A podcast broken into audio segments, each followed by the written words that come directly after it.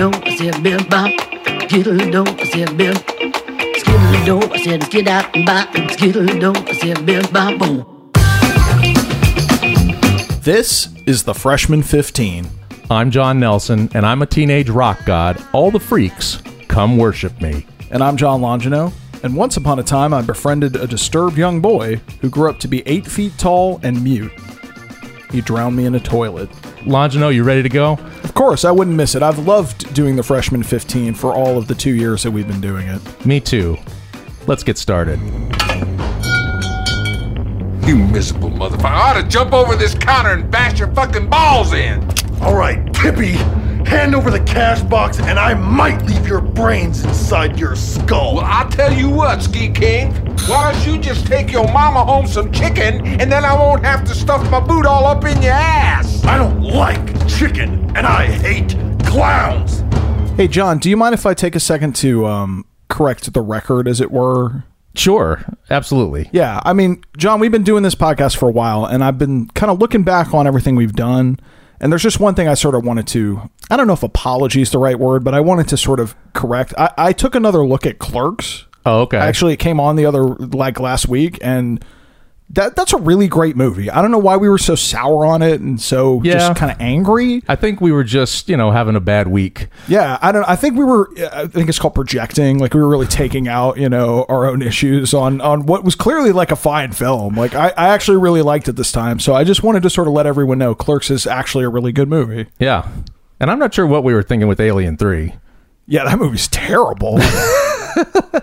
All right. So, welcome everyone to our April Fool's episode. Yes, for uh, those of you listening, we did decide to pull a little bit of an April Fool's gag on you all. We had advertised the movie for tonight was going to be the freshman film of Robert Cummings. And for those of you who are not up on your rock and roll trivia, Robert Cummings is actually the birth name of Rob Zombie. So, uh, apologies, everyone. We were feeling a little frisky, couldn't help ourselves. Happy April Fools. gotcha. Our movie tonight is the freshman film by none other than Rob Zombie, House of a Thousand Corpses. Yeah. uh, yeah, actually, uh, Yeah, Longino, were you a, a, a Rob Zombie slash White Zombie fan? yeah. no, yes, yes, I was. I, I, I think I came to it actually a little later than when they were kind of first around. Right. I actually, I mean, I knew. I think I heard more human than human. That was kind of a big right.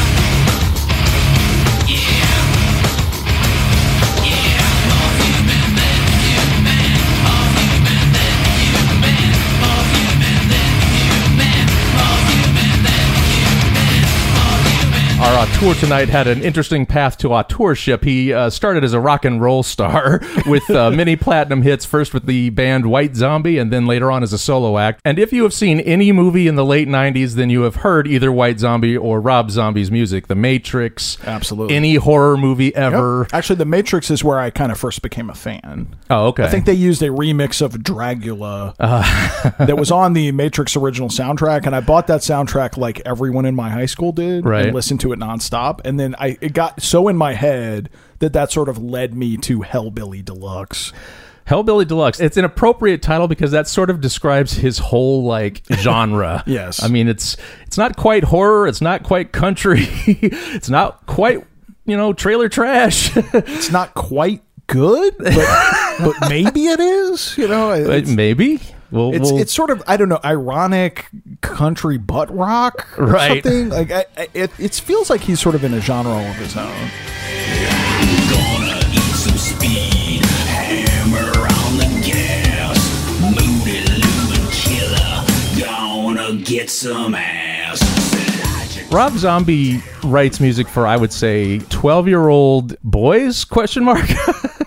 Oh yeah, I mean when I was twelve, I loved it. So Is that when you discovered it? Was- I guess that's a that's actually a little incorrect. I was probably more like fourteen or fifteen, Oh, okay. but I was so emotionally twelve. So old enough to know better, but not quite.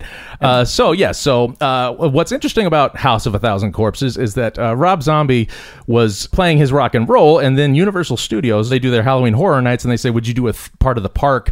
And uh, you know do it your way. And he said, "Oh yeah, and we'll call it House of a Thousand Corpses." And he was designing you know for a theme park, and Universal loved it so much they came to him and said, "Hey, do you have any ideas for movies?" And he said, "Yes, I do. I just so happen to have one based on this very thing I'm doing." And then he, in his own words, made something up on the spot, and then that became the movie House of a Thousand Did Corpses. he make something up, or did he take like a pretty well-known template of a movie and just sort of insert it into his carnival? or, or maybe had he seen the Texas Chainsaw Massacre the night before and just repeated it verbatim uh, and added Perhaps clowns? Texas Chainsaw was adjacent at Halloween Horror Nights as he looked on and, and merged the two together. It could very well be, but that is the the origin story of House of a Thousand Corpses. It started as a theme park experience and became Rob Zombie's freshman film. and they, uh, Universal didn't want to release it, right?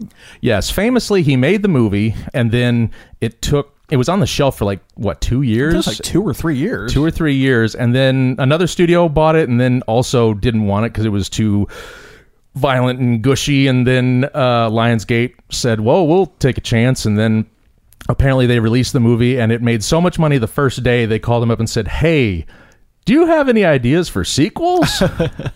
Uh, Because I, I, I remember hearing that Rob Zombie was making a film. Yes. And as a fan of his music, and I was intrigued. And I think the fact that it wasn't released for, for a few years kind of added to the mystique for me. Right. Well, because usually when that happens to a horror movie, it's because it's too violent, too, you know, we must not show Yeah. the unshowable. It honestly makes it the cachet rise. It's like it must be really good. Yeah. or, you know, just really scary. I mean, we can't show this. Think of the children. We can't show this to people. Um, so, Longino, uh, we've sort of danced around it a little bit. Would you mind telling the good folks out there what is House of a Thousand Corpses about? Well, that is a easily asked question that is probably more difficult to answer.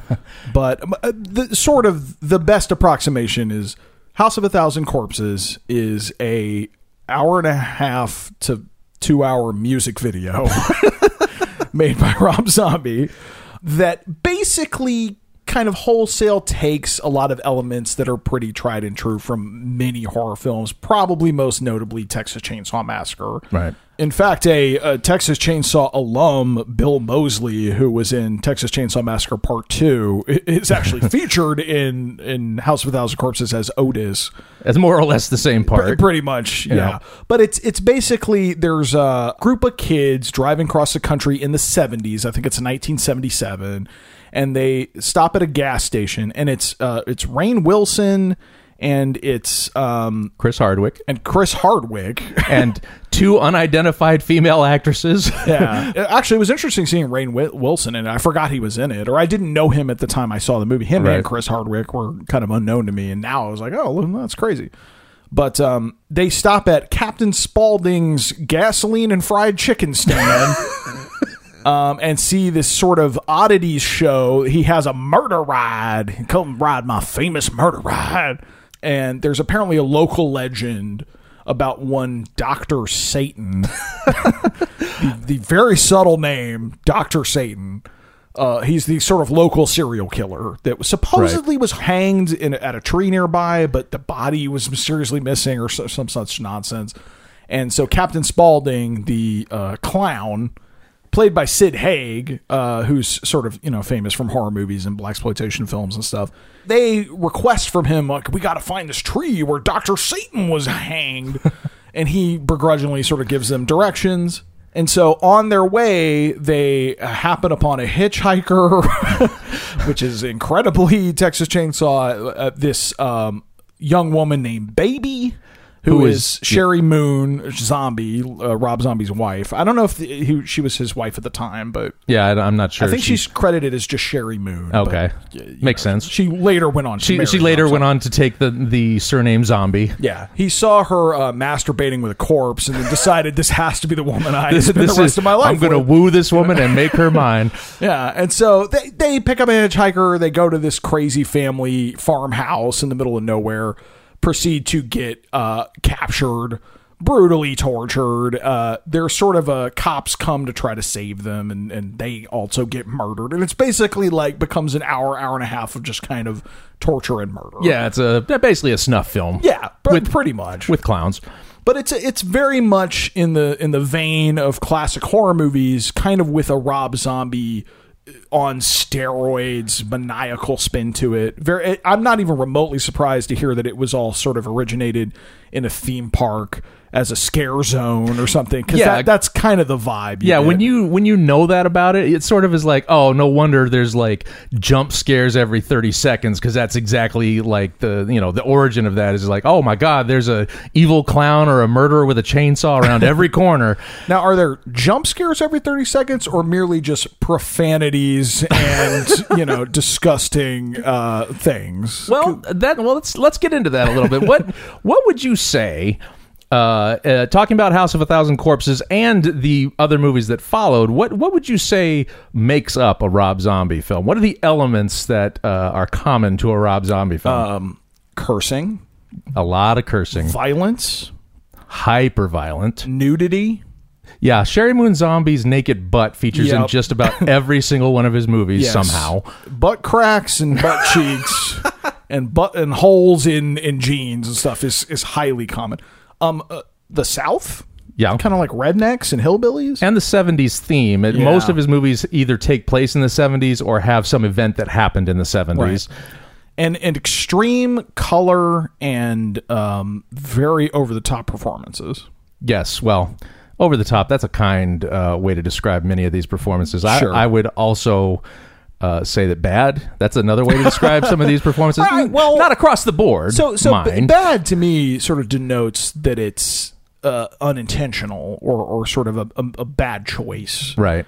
Uh, these strike me as far more manic. Like it, like th- I guess they would be considered bad, but it seems intentional. Actually, very much like Rob Zombie's music. Frankly, like Yeah, it- well, kind of, would- there's kind of a wink to it. I, I would I would agree with you. I think a lot of it maybe comes from the directing. I'm sure he was he tells them no more fakey and bigger and yell Right. fuck in the middle a lot more. Here's the thing about Rob Zombie. He does a, a number of behind the scenes uh, like documentaries about his movies, like and they're very like long, longer than the original movies. Like for Halloween, he did like a four hour documentary about the making of this movie Jesus.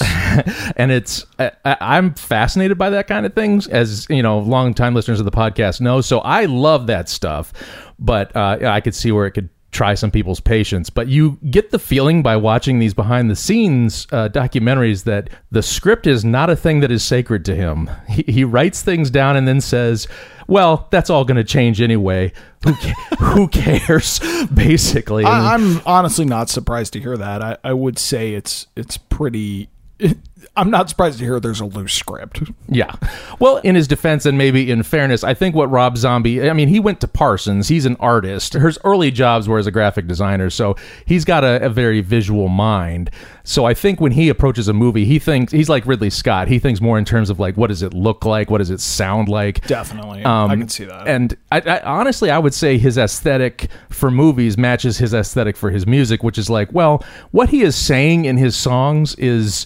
Uh, It's dumb, and it's the same thing over and over. If you like one Rob Zombie song, then you probably like all of them because they're more or less the same. Witch's tit on a burnt asshole. He, uh, Dig in the ditch. I- but I- with my bitch.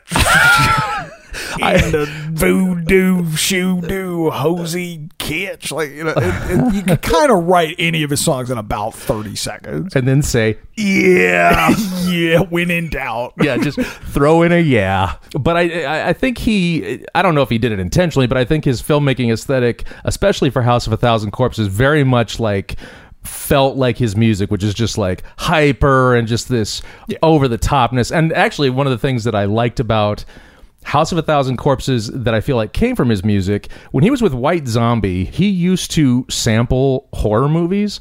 uh, absolutely in And his that- songs. That carries over to his his um single work as yeah, well. well, I think what happened is later. I mean, now he can afford to buy the real things, but I guess. Uh, oh, he was ripping them off. well, I think he was originally they were ripping them off, and then later they had to pay for them, and he was like, "Well, that's too expensive." So they started making up, like they would sample quote unquote horror movies, but they were actually just made up ones that they did. Which, Oh, okay. if you listen, like if you're listening to White Zombie, it's like a lot of them sound like real horror movies, but most of them aren't. They're just made up for the song. So well, even the the very first track of Hellbilly Deluxe is clearly Sheri Moon Zombie. It sounds like a quote from a horror movie, but it's clearly her voice. right. Out of the darkness the zombie did call. True pain and suffering he brought to them all. Away ran the children to hide in their beds, for fear that the devil would chop off their heads. in House of a Thousand Corpses, one of the devices he uses is he keeps sort of sampling like you know other sources like oh there's this video of like a, a local mm, late night mov horror movie host uh, you know like an elvira type Dr. Wolfenstein. right and he throws that in and then like oh and then he throws in an ad for captain spaulding's and then he throws in like home videos and just random shit gets like edited into the movie and so it seems like that sampling thing is still sort of in effect I would actually say that's the most effective and best part of the movie. yeah i would like agree like I find that the Dr. Wolfenstein kind of framing opening I find really interesting because it sort of sets it up as a late night creature feature movie.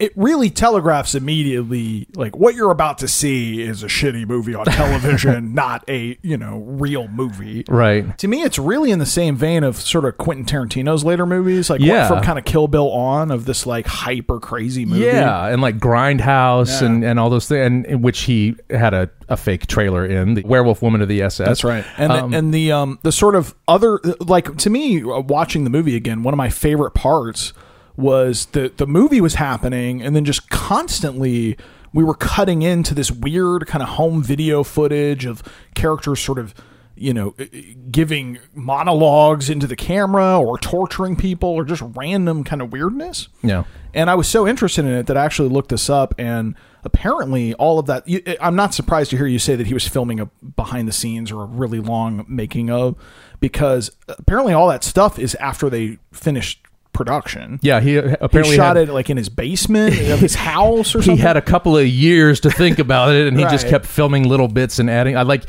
one of those shots. He even was like he was on tour, I guess, with his Mm. band, and then he saw this like long, weird tunnel at like a gig they were at, and he's like, "Well, I'm going to film this, and I might put it in the movie. I don't even know where, but it's so visually striking. I have to have it." Which is why, again, I feel like.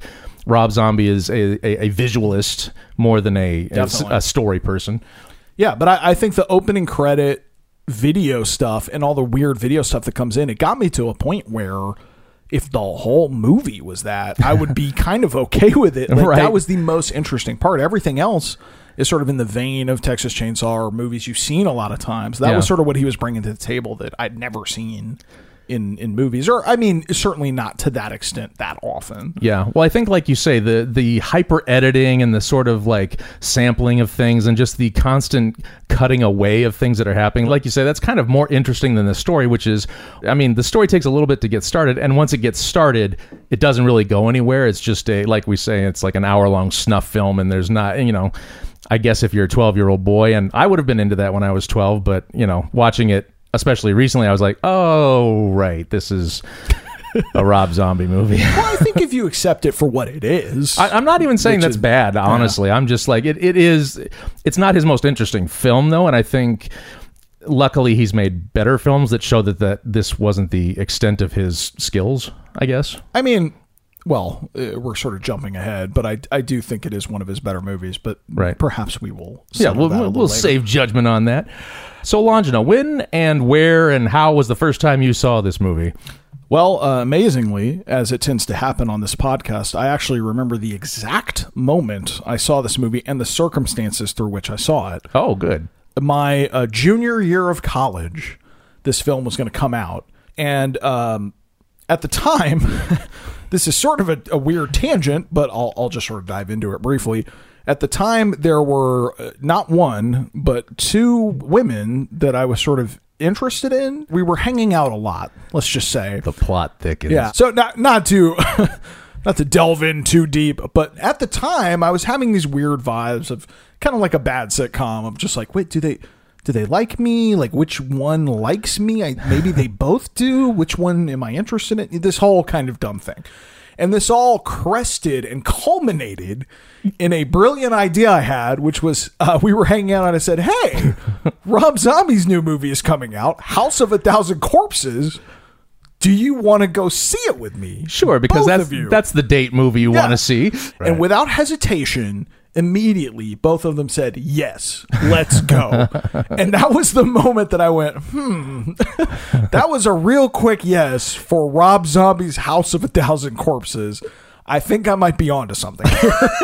How can I turn this to my advantage? Yes. Well, I was young and idiotic, so I brought these two women that I was interested in to House of a Thousand Corpses. And they sat and watched it with me, and they had no point of reference for they, they weren't really into horror movies. They'd never seen Texas Chainsaw Massacre. Oh my god. They didn't really kind of know what they were getting into. But yeah, so they they saw it and pretty much immediately things got a little awkward because the opening credits are completely insane. There there's jaws kind of being ripped open and titties shaking in front of the camera and kind of th- these these like Rita Hayworth like vixens, you know, Right. dancing sultry and corpses and bodies and you know, and within the first 10 minutes the guy's giving a tour about serial killers and Ed Gein. And what's funny is they didn't know who Ed Gein was and I remember sitting there going like, "Oh, ladies, actually Ed Gein is a serial I was like I was like explaining Ed Gein like, "Oh, he's a serial killer that would, you know, uh, steal corpses and he made furniture out of them and all this stuff." How did you not get laid that night? Uh, I have no idea. It's, uh, yeah, surprisingly, things you know ended up kind of working out okay, but but it was just like. I, I that is a once in a lifetime kind of circumstance. I don't know the next time I'm gonna be macking on two girls at a Rob Zombie movie. Like that's that's not really gonna happen.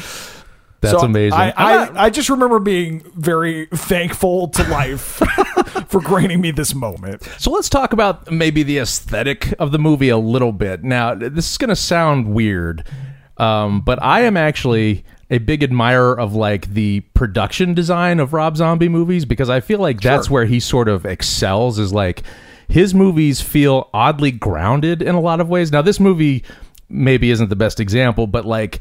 You know when people say like every frame is a painting? Well, like a Rob Yes. Zombie movie, every frame is sort of like a velvet painting. It's just like thrift shop, ugly vomit Yeah. bullshit, but every frame is visually interesting. I mean, you're not bored watching this movie. No, There- no, not at all. there's It's, al- it's like a snuff film Barry Lyndon. Is that kind of what? kind of. yeah.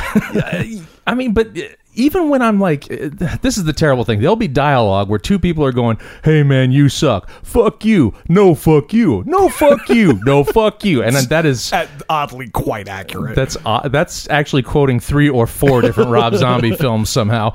Um, but they'll be doing this terrible fucking dialogue, and yet uh, my eyes will be riveted to the screen because they'll be like, you know, like Captain Spaulding will be dressed in a clown suit and holding a piece of fried chicken out at his assaulter, or you know, you'll just see like a, a, a bear head in the frame, like mounted on a wall, or it, it just every crevice is fucking stuffed with either something stupid, some 70s thing, or goo, or blood, or bone, or just it, it- he is just obsessed with like you're not going to be able to look away from anything. Definitely. So Well, I- I think in particular the moment you're talking about, uh, uh, Captain Spaulding's sort of museum of oddities makes all those scenes. I don't know if watchable is the right word, but yeah, like very interesting to look at because this, like you said, the scene is just. Oh, y'all think us folk from the South is real funny, like, huh? As Rainn Wilson looks scared, but I'm looking at just all the the shrunken heads and all the cra- and also just his makeup. He has this weird clown makeup. He's got the yellowest, grimiest, nastiest teeth on God's green earth. This stupid, weird sideways hat. well, and he's wearing everything about it. clown makeup over a very shaggy beard, right. and the makeup looks like it was put on two days ago. And then the back of it is just like, ah, fuck it, it's just done. Like there's the back of his head is not painted white. Like, the- Right. like it, it's so much work to look so half-assed. it's great. Well, that's the thing. Like I say, this is the thing I admire about Rob Zombie, and you know, th- this is a thing he will carry over into all his movies. Just the production design and the and the grounded weight of things. I uh, of all the flaws in his movies, and especially this first one, I feel like. Feeling like you're in a real space is not one of them. I feel like you always they're real humans in real space now, you know, doing stupid shit, but like I don't know. There's just something about and and the camera work in in House of a Thousand Corpses is a little different than he chooses to go with later on. Later on, he sort of uses a documentary style. You know, a lot of handheld, a lot of close-ups. House of a Thousand Corpses is shot very classically with. I mean, he starts off with like crane shots and you know jib shots and a lot of very like steady moving cameras and and so it it it's weird because it, it it's almost like he's setting it up to be like oh it's like a classic you know universal monster movie. Well, I, w- I wonder how much of that comes from the fact that Universal financed uh, the movie. Right. Like he's shooting on the Universal studio lot. right at the psycho house right yeah Uh, well, I think it's actually the best little whorehouse in Texas. yes yes you're right and then uh, the Munster House is right next door, and the Leave It to Beaver House. There, there's a, of rather infamous sort of street that uh, at the Universal lot where many a show and movie has been shot. And actually, this time watching the movie, I immediately recognized it. Like, oh, that that's the Universal, you know, neighborhood. Um, but I, I think that might be it. Like he's at a studio, so it's a bigger budget. Right. They didn't decided not to release the movie. So it sort of plays now as, as kind of an independent film or something. And I think that aesthetic you're talking about, the cheaper, like handheld, more documentary looking, is probably from the fact that he's now making lower budget independent movies or just more art movies and less mainstream like studio movie. Right. And he may have been, I mean, we're talking about the, like, for example, the movie starting with like a video, like a commercial, and then like a, a local, you know, uh, movie monster show. That stuff, you know, like we say, it came later. So the first shot in the movie ostensibly could have been this, you know, beautiful crane shot into Captain Spaulding's, you know, chicken shop or whatever. and it might have been something that he was like, you know, I, I, I don't. He he doesn't seem to be one of those people who takes sort of anything seriously or, or holds anything in high regard. At least to hear him talk about it, but he, he may have been influenced by like, oh, I love Universal movies, and I get to make a Universal monster movie, so I'm going to do it On the way- Universal lot. Yeah, and I'm going to shoot it like they would shoot it. So maybe that's why it starts off a little. And In particular, I remember a rather honestly needless establishing shot of of one of the girls' dad's house. They're they're sort of they've established it's Halloween and there's trick or treats, and actually it's the same dry you know the same area of Universal. And then all of a sudden, Private Ryan is, is on the phone. The the uh, actor who is old Matt Damon in Saving Private Ryan, who I don't know that gentleman's name, but he, he was an old actor is this girl's dad. But they that scene, she could make a phone call and it just cuts interior his house. Hello, like there's, Right. There's no need whatsoever for a really over the top establishing shot with ki- looks like it's out of a Halloween movie. There's Right. kids trick or treating and it's craning in. It's so over the top for that for this one huge production value for uh, for this other So yeah, plot. I, I know what you're talking about. That is used quite a bit. So what else, uh, Longino? What other things are, are good about the Rob Zombie directing method? good. Good is a tough question. It, it's all ironically good. I mean that's the thing about it is i think most people would watch house of a thousand corpses or many of frankly most of rob zombie's movies. And and i think on the, a base level the reaction would be this is terrible or or this is this is disgusting or this is over the top. And as people who are genre fans of horror who have in, ingested and, and viewed a ton of horror movies Right. i think it works a lot better on them because you're so inundated with there's no shock value for you right you, you've seen Right. everything you've seen every horror movie that's come out you've seen every cheap scare there could be every cat that's jumped out of a locker you know you, you know all the gags Right. and so, in order for him to make a movie that is going to surprise you, he has to go completely insane. Right. And just all over the place and, and offbeat and just bizarre. And I think sometimes it works and I think sometimes it doesn't. I, I think for House of a Thousand Corpses, it's it's he's just throwing shit at the wall. He's trying everything he can. And sometimes it works great. I think that home video stuff we talked about works great. I think that some of the more disturbing moments uh, work fairly well, where people are dressed like rabbits and being attacked and running around, and his use of kind of slow mo. And I think in particular, there's a um, a really off-putting and very long-held crane shot on. Yes. uh, it's Walton Goggins actually. Oh, yeah, from The As Shield. a, as a deputy, I love Walton Goggins, and he's also in Justified and, Right. and some you know some movies. many many other things. lots of things 'Cause he's awesome. He's fantastic. Um, but and I was just oh look Walton Goggins.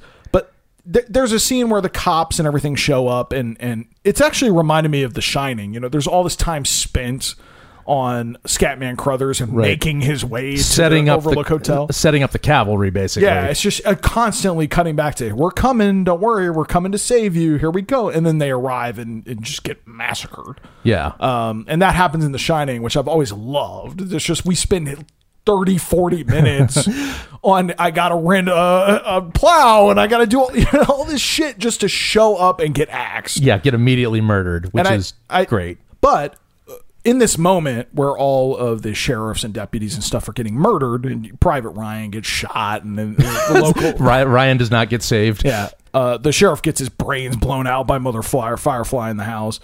And Walton Goggins is is sort of in this awkward scene with Otis where he puts his gun on him and it's like, drop everything and put your hands on your knees. It takes an eternity. Yeah. Well, it's deliberately slow because the rest of the movie moves so fast. Yes. And then everything just grinds to a halt for this tracking shot, this crane that is just the music stops and it holds on it for 30 seconds, 40 seconds. I mean, a long time. And it's a long 30 seconds. Long Because you are watching a man about to be executed. And, Yep. and it's the only use of like suspense that Rob Zombie uses in this movie. Everything else is like boo scares and gore Yeah. and horror and splatter. And this is, well, what's going to happen? Why is this taking so long? And all it is is just drawing out the inevitable. Yeah. And you know, he, I mean, these people are maniacs. They're torturing and murdering everyone for fun. Yeah. So there's really no ambiguity that like they're going to let this guy go. Right. You kind of know he's dead.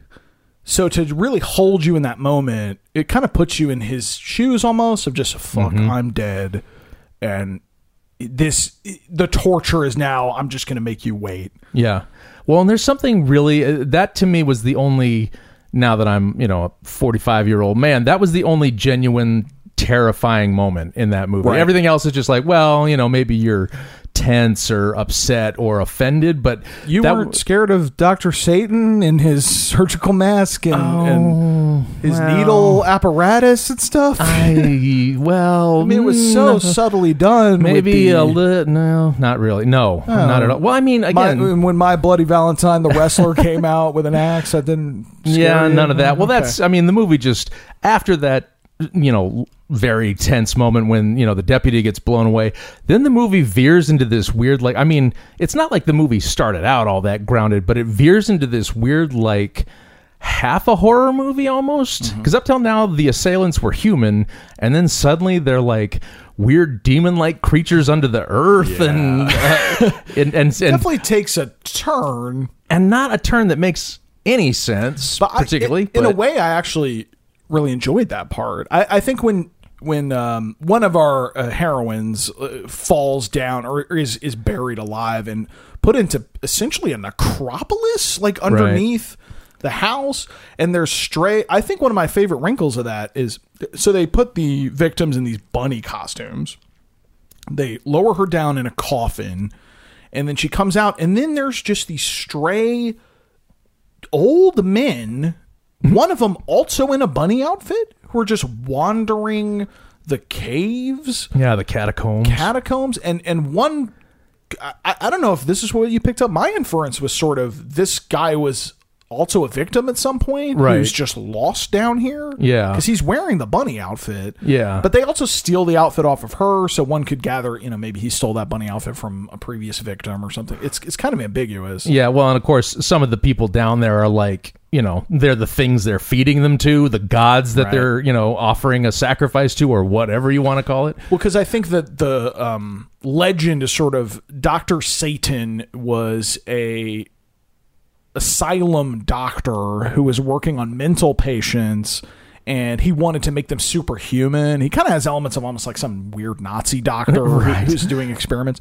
And the idea he was he wanted to make uh, a superhuman race Right. out of experimenting on crazy people. So I guess we're meant to believe that these superhuman people or these weirdos or corpses that are reanimated under the house are, are, are sort of Dr. Satan's experiments, I guess. Right. I- Maybe.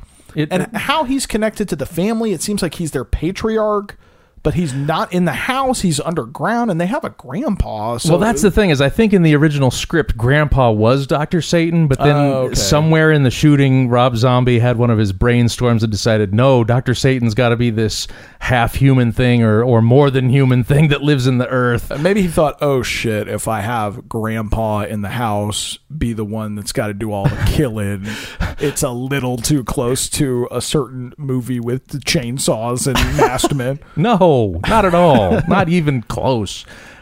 But yeah, he went full. I mean, the whole thing's a music video, but those catacombs, that is, it is full on music video. Yeah, it's just a chase for about ten minutes, and then and then she gets away. She's picked up by Captain Spaulding in his uh, convertible, and he seems like he's helping her out, but oh shit, somebody's in the back seat. wow. The end? Question mark. I, I did love the question mark. Well, first it comes up with the end. It's Otis in the back seat, Right. With a just- knife. who just looks at her longingly, and we know she's dead.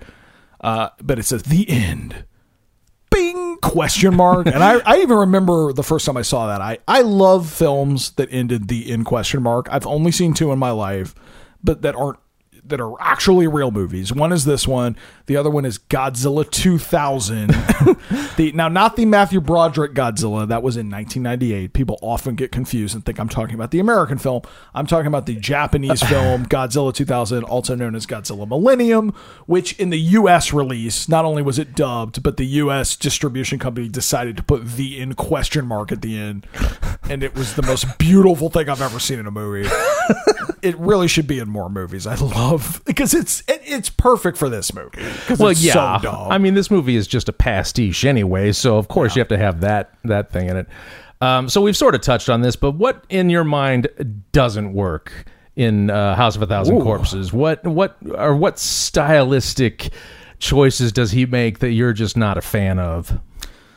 well, there uh, is a lot that doesn't work, but I I, I don't dislike it for that. I, I admire the bravery of trying everything under the sun. Right? Because who knows when you're going to get another chance? Right. But when you do that, some things don't work. I think uh, there's a moment with Otis when he's talking to the, he has cheerleaders tied up in his room Right. who he loves to give sermons to about just, he honestly sounds like a YouTube commenter. He's just sort of spouting nonsense and he's angry at everyone for dumb, weird things. Right. How could I, being born of such uh, conventional stock, arrive a leader of the rebellion, an escapist from a conformist world destined to find happiness only in that which cannot be explained? I brought you here for a reason. But unfortunately, you and your sentimental minds are doing me no good! And in those scenes, um, there's sort of two aesthetics that it keeps intercutting between. There's him just pale in, in kind of blue darkness. And then all of a sudden it'll cut to him in this bright red neon room. And I remember going, what is that all about? And I looked it up, and evidently, you know, Universal didn't want to release this film. And that ultimately they didn't, but apparently they were even nervous, you know, while it was being shot, and and so they apparently are different takes of everything. One kind of more intense than the other. Oh, okay. So they would do things like they do a, a murder take without blood, and then they do a take with blood, Got it. to kind of appease the producers and the uh, higher up executives going hey look we're shooting it both ways so you have options should you want them. But i think every moment they looked at the set they're like uh. And evidently this otis moment where there's this kind of neon red scene and then this normal colored scene that was another thing they did is they would light scenes differently. Ah. the argument being oh maybe the neon will hide the blood or it'll it'll be cartoony so it, it, it's less uh, realistic or something. I don't know. But for whatever reason they had just had all these different versions and lightings of sets. And so obviously when universal didn't pick up the movie and all of a sudden rob zombie is left to just kind of make it on his own and ultimately he distributes it through lionsgate right? Yes. um, he has this footage and his choice is to intercut the two versions Right. as one kind of manic because you know you give this man something he's going to find a way to put it in He's g- edited it within an inch of his life. and what's weird is i think the home video intercutting works fabulously but this both film but lit differently intercutting Mm-hmm. I, I don't think worked well it was more distracting to, i mean that that sounds odd to say in this movie but i found it more distracting than than additive Right. and so that's the first thing that i think didn't really work for me Got it. Um. Well. of I- many right. what, what about you Um, well, I for me the thing that really doesn't work on a very general level is just his writing and sort of his story sense. It's like, I mean, obviously he- his story is not exactly what he's going for, but like the dialogue is terrible, the story is barely there. It's just, obviously it's all just an excuse for things, and you know I can forgive a lot of stuff like that, but you know. If Tarantino or Rodriguez was doing this movie, the dialogue would be at least a little zestier. You know what I mean? It's it's as if Yeah. I, I'm one of those people. I really like Rob Zombie's aesthetic as a director, but I wish he would just get another writer and just have that because he just seems to be the guy who's like, nah, I'll do it and it'll be fine and it's awesome as is. And it's like, no, really, it's it's not. It's kind of kind of it, well the thing is that the banality of it it's like this is the trouble you know and maybe getting into other movies it's like if you look at something like halloween or like you know halloween 2 you know the thing that drags these movies down is just his constant need for people to go you know fuck you i'm a trailer trash asshole you cunt you fucking whore and just uh, they say things that are just they just cuss and there's nothing clever and there's nothing like funny Yeah. I mean, I think he can't really help but get, just get down in the dirt. Yeah, that's, that's kind of his thing. I don't mind him getting down in the dirt, but I feel like it's just unfocused. It's not like he's, you know, it feels like non-purposefully, and it's like I want him to be doing it on purpose. It's also not shocking when it's wall to wall. I think those Yes. kind of moments in a normal movie would be really off-putting and whoa, but you know when it's constant, Yes. it sort of loses all meaning. Well, I mean, that's, I mean, that's maybe in the plus column for House of a Thousand Corpses. It feels like an assault. The movie Yes. feels like an over-sensory, you know, assault on you, and and so you do come out of it feeling like, well, I have a feeling of what those people went through, and maybe that's not to the ultimate good because maybe if you come out of that feeling like that, you're like, ugh, I'm worn out from mm-hmm. watching that fucking movie. I, I do think it's a very poor choice in House of a Thousand Corpses to have the main characters who are the victims be so incredibly dislikable. Yes. especially Chris Hardwick. I mean, I, I think Rainn Wilson is kind of nerdy and, and has some goofy deliveries and stuff. But in contrast to Chris Hardwick, he's he's an angel. Uh, Chris Hardwick, his character is is written just he is obnoxious, and I, I think the. Maybe I'm just guessing here, but I think the psychology is something like let's make him so dislikable that when it comes time to uh, attack and assault and torture these people, you're not actually really feeling that bad for them. You, Right. Honestly, when Chris Hardwick was getting attacked, I was glad because, Right.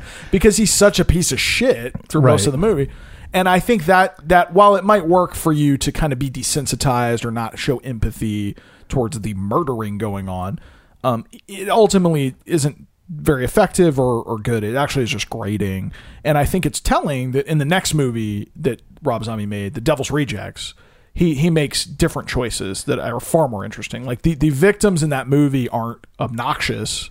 Yeah, They're and I mean- you- you're fairly sympathetic towards them. Yeah, I mean, I think they he I think the aesthetic he's trying to get is like, well, they're normal people, and normal people aren't necessarily just likable in real life.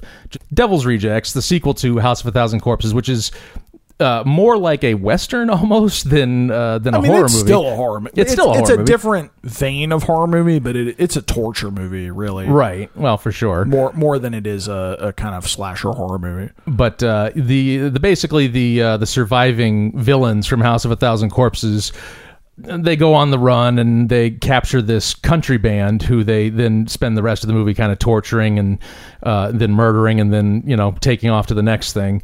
Um, but the band is much more sympathetic, though I would say it still has that like th- they have that like sort of real people like someone you'd meet on the street that's sort of like eh i don't love you but i'm i'm i'm sad to see you get unnecessarily brutalized Yeah. Um, and really, I, I think the element that is added in the Devil's Rejects that is not lacking in House of Thousand Corpses, but definitely is ratcheted up a notch is the uh, sort of sexual assault. Right. I mean, in, in the House of a Thousand Corpses has sexual stuff in it. Babies are constantly flirting, and you know, Right. mama- Well, they've got necrophilia, yeah, basically. There's necrophilia. You know, yes, mother fire. It's all implied and it's there, but there's a in particular in the Devil's Rejects. There's a very disturbing hotel room scene where Otis and and Baby are, are essentially, you know, he he sexually assaults a woman. Puts a gun in her panties and stuff. Makes her give him a blowjob and like it. It is charged with an energy that is sort of makes it really disturbing. That whereas you can kind of laugh off House of a Thousand Corpses, but Right. that particularly that scene in Devil's Rejects, there's no real laughing it off. Right. Yeah, I think in House of a Thousand Corpses, to him, the Fireflies are a. uh, They're the heroes of House of a Thousand Corpses. Whereas in The Devil's Rejects, I would, you know, argue that Rob Zombie has decided that no, they are the villains and there should be no doubt as to who the villains are Well, here. yes and no. I think as it starts, they're definitely portrayed as villainous. And what's odd about the Devil's Rejects, are actually maybe really interesting, is that that perspective sort of skews. I mean, you have the movie begin; they're they're monsters, they're horrible, and they do depraved things, and we're meant to be disgusted by them. And then all of a sudden, towards the back end of the movie. The sheriff, who's the brother of the sheriff from House of a Thousand Corpses who died, is seeking vengeance upon them, torturing them, really debasing himself to their level, like Right. quite literally. And they essentially become victims. right. And you kind of can't help but feel a little bad for them. I mean, they definitely have it coming. And, you know, I, I it wasn't like I was sorrowful, but you kind of feel bad. And then by the end of the movie, they're, they're heralded in a symphony of. Of, of Freebird Yeah. as they Thelma and Louise out of there. you know, Yeah, at in a Sam. Peckinpah Yeah. slow motion shootout. I mean, they're practically heroic by the end of the movie, which is a really odd arc, but it's kind of fascinating. yeah, but again, I think at the end, I mean, they're sort of anti-heroes in that sense. because oh, definitely. I mean, but, but but portrayed differently. I mean, Yes. they're they're not portrayed with that kind of fanfare, you know, at the start. That's true. So, speaking of The Devil's Rejects and Yes. movies that followed, what tricks did Rob Zombie carry into his later films, and what did he uh, kick to the curb, as we like to say on this podcast? Sure. Well, uh, I would say his cast most certainly carried over. I mean, between uh, House of Thousand Corpses and Devil's Rejects, there's a lot of re- returning actors. Yeah, he uses his company of actors more than Kevin Smith. Yeah. and in fact, he even directed an episode of CSI Miami, and they're all there. yeah. Like Sheri Moon Zombie, Oh, the wow. uh, uh, William Forsythe, I think, is in it. Um, no kidding. Wow. Yeah, no, I'm not. And uh, uh, uh, Malcolm McDowell, who who joined his company in Halloween and has stuck around ever since. I'd say the fetishization and uh, a sort of gaze upon his wife uh, is in all his work. I- Yes. you know, he is not shy about showing his wife off to the world. yeah, she Or- definitely. nor is she shy. yeah, maybe, and nor should she be. She shouldn't be ashamed. Um, I would also say the uh, well, certainly the hyper violence carries over from movie to movie, and sometimes it's you know better done than than other uh, movies. Um, but the cruelty actually is Yeah. a big carryover, and I would say that that's. I mean, it's something he does well, but I don't know if that's you know necessarily a good bragging point. I don't know. I, I would say his, especially. I mean, it starts at House of a Thousand Corpses, but it carries over through all his work. He is very nihilistic. Yes. I mean, it, it, there really is no hope or message to House of a Thousand Corpses. It is just depravity, Yeah. wall to wall, and a celebration of the shadow of humanity and the dark side of everyone. shit happens and don't get caught in the shitstorm basically Yeah. but what's interesting is that i would say um, in as rob zombie has progressed as a filmmaker i would actually say that he has gained a measure of control over his uh, directing. I, I feel like Devil's Rejects shows, I think, a quantum leap in his skill. Definitely. Because he, you know, it, it doesn't feel as like haywire and all over the place as House of a Thousand Corpses. It feels like, oh, I'm making choices. There's aesthetic reasons I'm doing things. They may still be 12 year old boyish, but at least I know why I'm doing them. Sure. Well, he's making choices instead of making every choice, which is right. House of a Thousand Corpses. That's a good way of putting it.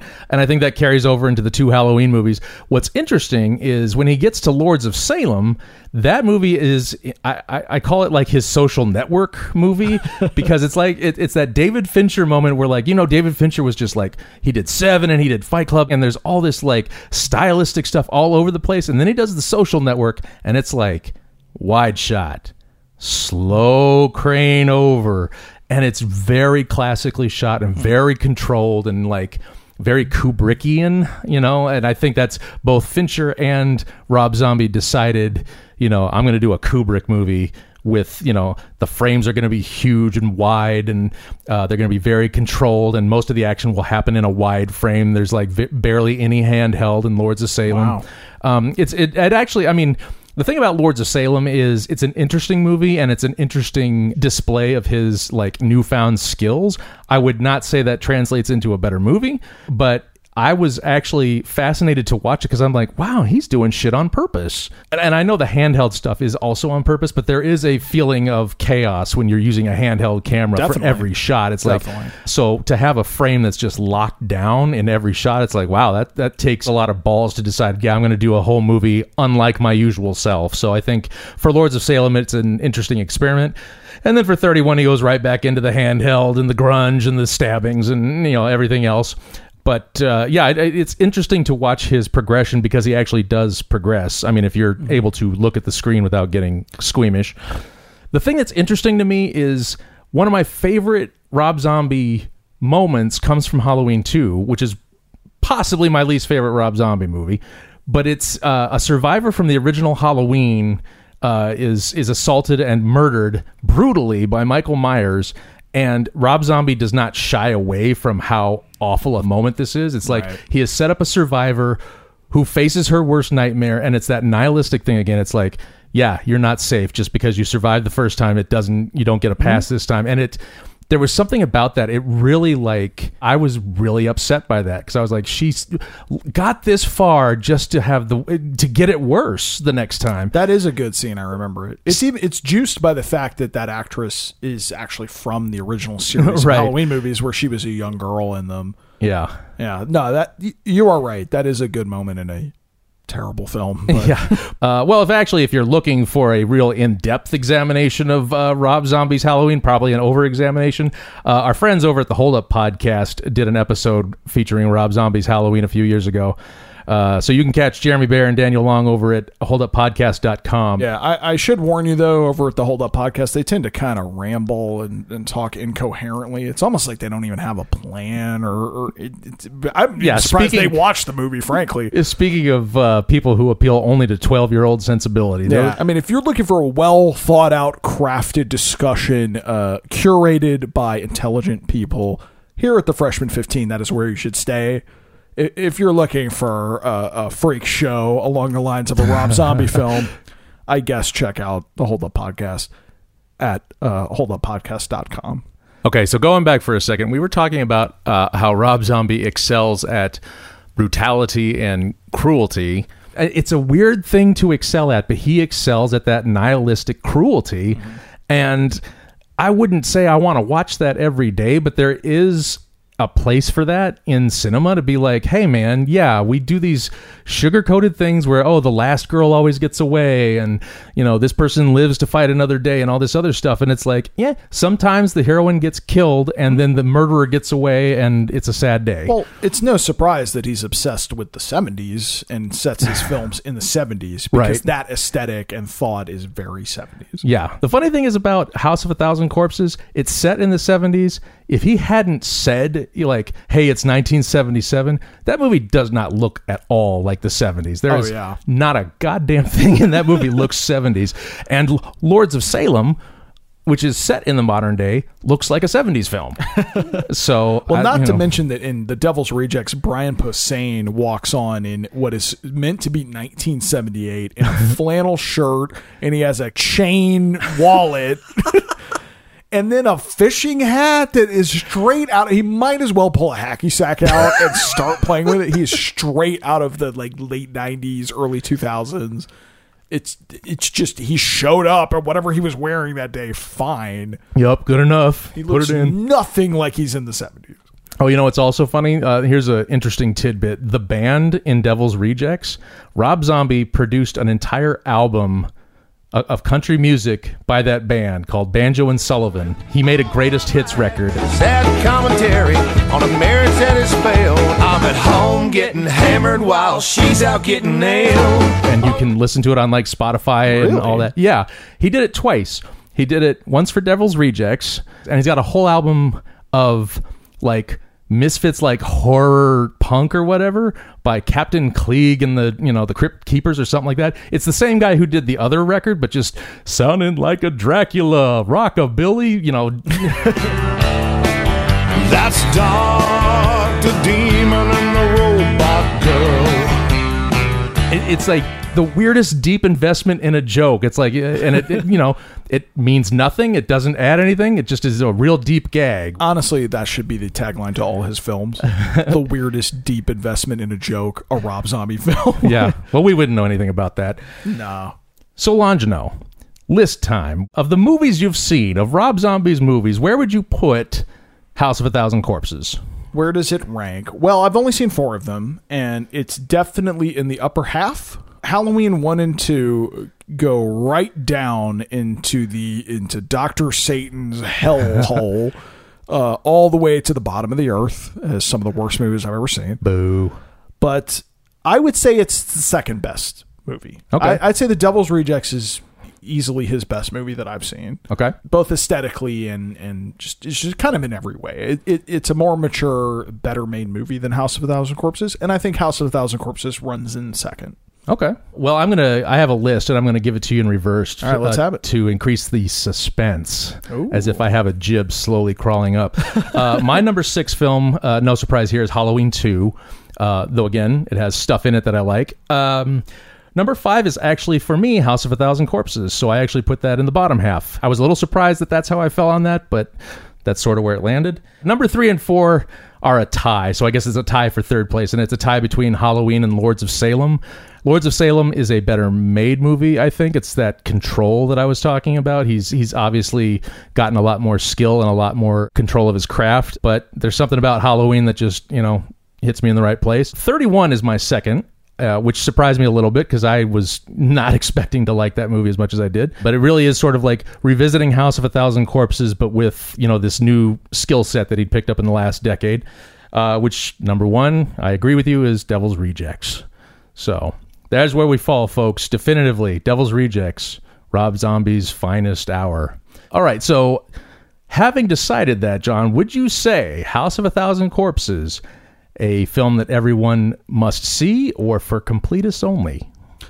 Well, it's it's an interesting question. I, I think if you're going to know and understand and really kind of appreciate Rob Zombie's work, which isn't terribly long, he, he hasn't made a ton of movies. Sure, I mean there's six of them. I, I think it's one of the ones you would have to recommend be hmm. watched, even if even if for you it falls kind of closer to the bottom of the list. To me, there is no better encapsulation of Rob Zombie's music put to a narrative and film than House of a Thousand Corpses. It's it's somehow he distilled one of his albums directly into another medium. Right. It, it, it, is everything I thought watching a Rob Zombie movie would be when I was a fan of his music. Right. I think for that reason, I would recommend it for viewing. But if someone wanted to just kind of see Rob Zombie at his best, the first thing I would recommend is The Devil's Rejects, which is odd because it's a sequel to House of a Thousand Corpses. But honestly, you could probably jump in without necessarily having seen the first one. Oddly, I think the beginning of the movie takes care of it very efficiently Yeah. with just a very quick opening montage saying the Firefly family killed a lot of people in their house. There's a lot of corpses in it. Yeah. A thousand, maybe. it's not like you'll be lost, or even if you are, you'll be just as lost as if you've seen it. I think I fall on the uh, on the opposite side. I don't think I would recommend House of a Thousand Corpses. I would say for me that is actually uh if you're watching all of Rob Zombie's films, then go right ahead. But I would recommend you know say 31 or Devil's Rejects above that. But I agree with you. You, you are going to get no better distillation of Rob Zombie than House of a Thousand Corpses. If that's what you're looking for, then it is the movie. But if you're looking for a movie to watch by a filmmaker, then I would say 31 takes the place of House of a Thousand Corpses very uh, efficiently, uh, and Devil's Rejects is is his best. So you could look at that. So uh, I'm going to fall down on completist only. All right. Well, thank you, folks, for listening to uh, our show today. Rob Zombie's House of a Thousand Corpses, an interesting distillation of Rob Zombie's music into cinematic form. Check it out if you dare. If you want to hit us up with an email, you can hit us at freshman15film. That's freshman15film at gmail.com. We also have a Facebook and Instagram page. Visit us there, please. We'd love to see you. And hey, Longino, do you Filmstruck, bro? Of course. Filmstruck, man. It's an amazing app. It's a Criterion Collection and Turner Classic Movies crammed together in one streaming app. And do you know that there is a Rob Zombie connection? There to, is. I was about to ask. to Turner Classic Zombie Movies. movie Yeah. Rob Zombie used to be the Robert Osborne of the late night Turner Classic Movies horror set. It was called like the Underground or something like that. You can see clips of him introing movies like Psycho and I don't even know what all. I'm Rob Zombie. This is TCM Underground. You can't find Rob Zombie's movies on Filmstruck, unfortunately. I, I'm sure they're going to Darn. correct that uh, little misunderstanding soon. But yeah, if you like uh, good movies, find yourself at Filmstruck. Oh, John, before we sign out, I just wanted to wish my wife a happy birthday. Her birthday is April 1st. Oh, that's sweet. And so, honey, happy birthday. I love you very much. Oh, uh, thank you for listening, folks. I'm John Nelson. And I'm John Longino. Catch you next time. I said, Bill.